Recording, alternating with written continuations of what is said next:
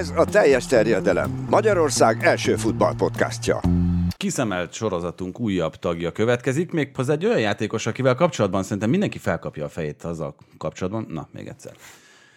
Kiszemelt sorozatunk újabb epizódja következik, méghozzá egy olyan játékossal kapcsolatban, Ije Zabarnijjal, akiről szerintem kevesen tudnák megmondani, hogy ennyire fiatal még az ukrán középső védő. Ritkán beszéltünk eddig ilyenről, és ritkán kezdtük ezzel, de egy sztorival kell elkezdeni a róla szóló beszélgetést, mert hogy kisebb véletlen az oka annak, hogy ő ennyire korán bekerült a felnőttek közé, és ennyire korán a legmagasabb szintre, és hát Mircea lucescu nem lehet győzni, dicsérni, mert hogy amikor elfogytak a védők a Dinamo Kievben, ahova elég kalandos úton került oda Lucescu annak idején, 2020 őszén, akkor ő látott egy fiatal srácot, akiről azt mondta, hogy ő kellően jó ahhoz, hogy ne kelljen ide sztárjátékost vásárolni a védelem közepére, és az akkor 18 éves srácnak megadta úgy a bizalmat, sőt, még 17 volt csak akkor Zabárni, hogy mind a bajnokok ligája, mind pedig a bajnoki meccseken elkezdte őt játszatni, és ugyan hibázott egy párszor Zabárni, de ennek ellenére a 189 centis, tehát elég jó felépítésű védő megkapta a bizalmat, és nem véletlen, hogy akkor, amikor most Bormusz játékosként beszélünk róla, 2023-ban a Bormuszhoz szerződött, már 30 európai kupameccs volt a lábában. Ez döbbenetes szám.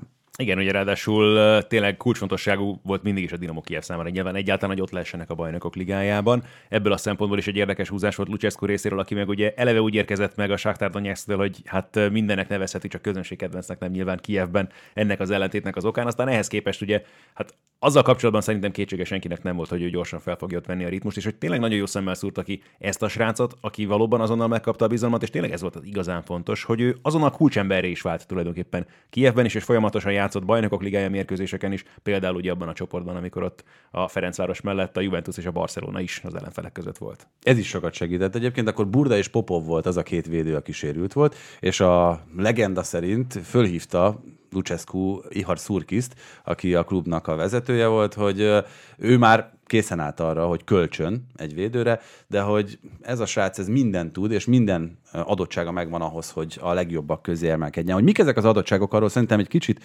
azért érdemes beszélni, mert az azért árulkodó, hogy a srác még mindig csak 21 éves, és minden egyes percet végigjátszott a Premier League-ben ebben a szezonban, tehát a Bormusnál is alapemberként számol vele Andoni Iraola, és a csapatban neki van a legtöbb blokja, tisztázása, és megnyert légipárbaja. Ami azért megmutatja, hogy elsősorban a fizikai paraméterei azok, amik a legjobbak közé emelik, bár kijött egy tanulmány akkor, amikor még Dinamo Kiev játékos volt, és a tíz legígéretesebb, hát ugye ezt úgy fogalmazza meg a tanulmány, hogy ball playing center backs. Labdával is ügyesen bánó középhátvéd. Igen, irányító középhátvéd között van. Hát azt hiszem, hogy hogyha nem is mondom azt, hogy ez félrement ez a tanulmány, egyelőre ezeket a kvalitásait azért kevésbé használják ki. Mind az ukrán válogatottnál, mert mindjárt arról is beszélünk, külön érdekes sztori, mind pedig a Bormusnál nem ő az, aki a progressziót biztosítja a csapatban, és egyelőre eléggé alacsonyak azok a számok, amik az előre játszott passzait illetik. És ha már Tibi utalt rá, ugye nem csak a nemzetközi kupamérkőzések tekintetében áll nagyon jól, nagyon fiatal kora ellenére, hanem már a felnőtt válogatottságok tekintetében is, sőt, igen, érdekes sztori volt az is valóban, hogyan bemutatkozott ugye az ukrán válogatottban, hiszen egy franciák elleni mérkőzés előtt még lehet, hogy sokan emlékeztek is rá. Ugye ütötte fel elég csúnyán a válogatott edzőtáborában a Covid a fejét, és ennek köszönhetően hát elég sokakat kellett sorsbehívóval berántani, és így került aztán így ez a egyszer csak a kezdőbe, alig 18 évesen, aminek köszönhetően ugye feljött a második helyre az ukrán örök rangsorban, mint legfiatalabb válogatott játékos, aki kezdőként szerepelt a csapatban. Egy bizonyos Andriy Shevchenko előzi csak meg ebből a szempontból, az az Andriy Shevchenko, aki akkor ugye beállította a csapatba. Nem, szerintem Shevchenkot megelőzte, és Rebrov az, aki, aki megelőzi, aki a jelenlegi szövetségi kapitánya, tehát még ennyivel is érdekesebb a sztori. 18 éves és 36 napos volt ebben a pillanatban. Shevchenkótól nagy emberi nagyságról tesz tanúbizonyságot, hogy saját magát megelőztette itt Zabarnijal abban a pillanatban, de lehet, hogy aztán majd ennek utána nézzünk, vagy utána néznek hát, a... Írjatok, így van, írjatok, na szóval írjátok meg a kommentek között, hogyha mondjuk éppen a YouTube-on nézitek ezt a videót, de persze a Facebookon, Twitteren se veszünk zakon, hogyha megírjátok nekünk. Igen, és ami hozzátartozik itt ehhez a szerződéshez, amit aláírt 5 és fél évre, 2023. januárjában, már ahogy elmondtuk, iszonyatos, nem nemzetközi tapasztalattal is Zabárni, hogy még azért nagyon-nagyon keveset keres a Premier League sztárjaihoz képest, és ez az, ami azért nem ad akkora védettséget a Bormusnak akkor, amikor esetleg valamelyik csapat egy olyan típusú védőt szeretne keresni, mint amilyen ő, 25 ezer fontot keres hetente, ami hát mondjuk egy hétköznapi embernek egy elég szemmel jól látható összeg, de a Premier League-ben azért nem tartozik a csúcsfizetések közé, és ezt ugye azért nagyon mutatja szerintem, hogy mennyire bíztak benne, hogy elég hosszú időre, 2028-ig írta alá ezt a megállapodást. Nyilván ukrán játékosokkal kapcsolatban az a szörnyű helyzet, ami jelen pillanatban arra felé fennáll, az mindig egy külön témát szolgáltat, nyilván neki is volt ebből a szempontból köze az elszerződéséhez mindez, bár azt azért látjuk, hogy szerencsére tényleg a Sáktár és a Dinamo is azért tartja magát nemzetközi szinten, de az elég egyértelmű volt, hogy minden nélkül is abszolút megérett már a váltásra nála abszolút az idő, és hát nem, hogy nem volt szégyen ugye a Premier League-ben, hanem ebben a szezonban a Bournemouthban tényleg kirobbantatatlan és folyamatosan ott van a csapatban. Fandijk a példaképe, azt mondta, hogy szeretne úgy játszani, ahogyan ő. Egyébként korábban egy még régebbi tanulmányban Kulibálihoz hasonlították őt, főleg itt a fizikai kvalitásai és a gyorsaságai miatt.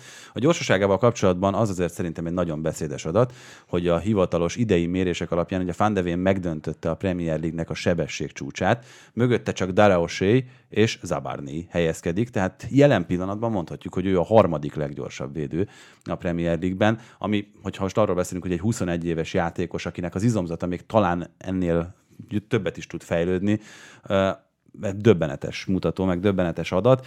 Úgyhogy szerintem Premier League szinten is abszolút kiemelkedő, annak ellenére, hogy, hogy fiatal, és még azért, amikor mondtuk azt, hogy talán a támadások segítésében még van hova előrelépnie, akkor azért abban is mindenképpen egy fontos előrelépési tér még azért mutatkozik számára, hogy egyáltalán nem tartják őt vezéralkatnak, tehát kicsit irányításra szorul, ezt ugye Szenézitől nagyjából megkapja jelen pillanatban a Bormusnál, olyat azért látni, hogy mondjuk egy pontrugásnál nem a legjobb pozíciót választja, hogy bár jó a párbajokban, ahogyan beszéltük, akár a földön, akár a levegőben, de hogy annak nem a legjobb kiinduló helyzetből vág neki. Úgyhogy ha ő még egyébként fejlődik is, akkor tényleg korának az egyik meghatározó védője lehet. Igen, és hogyha arról beszélünk, hogy még esetleg egy védőnek hiányosságai vannak azzal kapcsolatban, hogy mennyire használja ki azon képességét, hogy valóban irányítóvá tudjon válni, és észrevegyen akár bizonyos játékhelyzeteket közép hátvédként is, és tudjon támadásokat indítani, megtalálni megfelelő passávokat. Azt hiszem, hogy azért Andoni Raolánál sokkal jobb edzőre nincsen szüksége valakinek, hogyha ezekben a dolgokban előre szeretne lépni. Úgyhogy talán van esély még ebben is fejlődnie. Van esély, meg hát, hogyha Fandekhez akar hasonló játékossá válni, akkor a vezérképességei kell, hogy fejlődjenek még. Egyébként az FVRF-nek van egy ilyen összehasonlító táblázata a scouting reportokkal kapcsolatban. A legközelebb álló játékos hozzá jelen pillanatban Stefan Savic a világ futballjából. Nem tudom, hogy erre legyen-e büszke vagy sem. Ez, egy veszélyes összehasonlítás, azért azt hozzátetjük, de ebben meg az a nagyon izgalmas, hogy Szavics esetében viszont meg egy olyan védőről beszélünk, aki borzalmasan rutinos, és azért tényleg látott már ezt az eddigi pályafutása során. Igen, volt tíz éve, vagy több mint tíz éve megtapasztalni Zabárnéhoz képest, hogy milyen dolgokat követel meg egy középső védőtől a világfutball. Hát azt hiszem, hogy egyelőre ennyi, amit érdemes elmondani Zabárnéról. Maradt még benned valami? De azt hiszem, hirtelen nagyon sok minden nem akkor csak nézzétek őt, megnézzétek a műsorainkat, meg hallgassátok. Természetesen köszönjük, hogy ezzel most ezt megtettétek. Sziasztok! Sziasztok!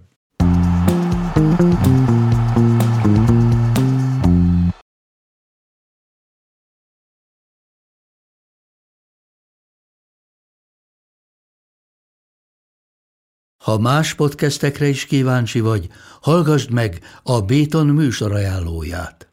El tudod képzelni, hogy a podcastet, amit éppen most hallgattál, fél év múlva már a mesterséges intelligencia generálja? Mi sem. De ha érdekel, eljötte már a gépek lázadása. Hallgass bele az Embertelen podcastbe. Orsós Lajos vagyok, a műsor házigazdája. Egyelőre még élőben. Egyelőre. Fedezzük fel együtt, hogyan ismerkedik, randizik, mesél és vitatkozik Betty és Péter, két teljesen mesterséges intelligencia. Lajos, a podcast címét mond még egyszer, Léci. Oké. Okay. Embertelen podcast. Ez a műsor a Béton közösség tagja.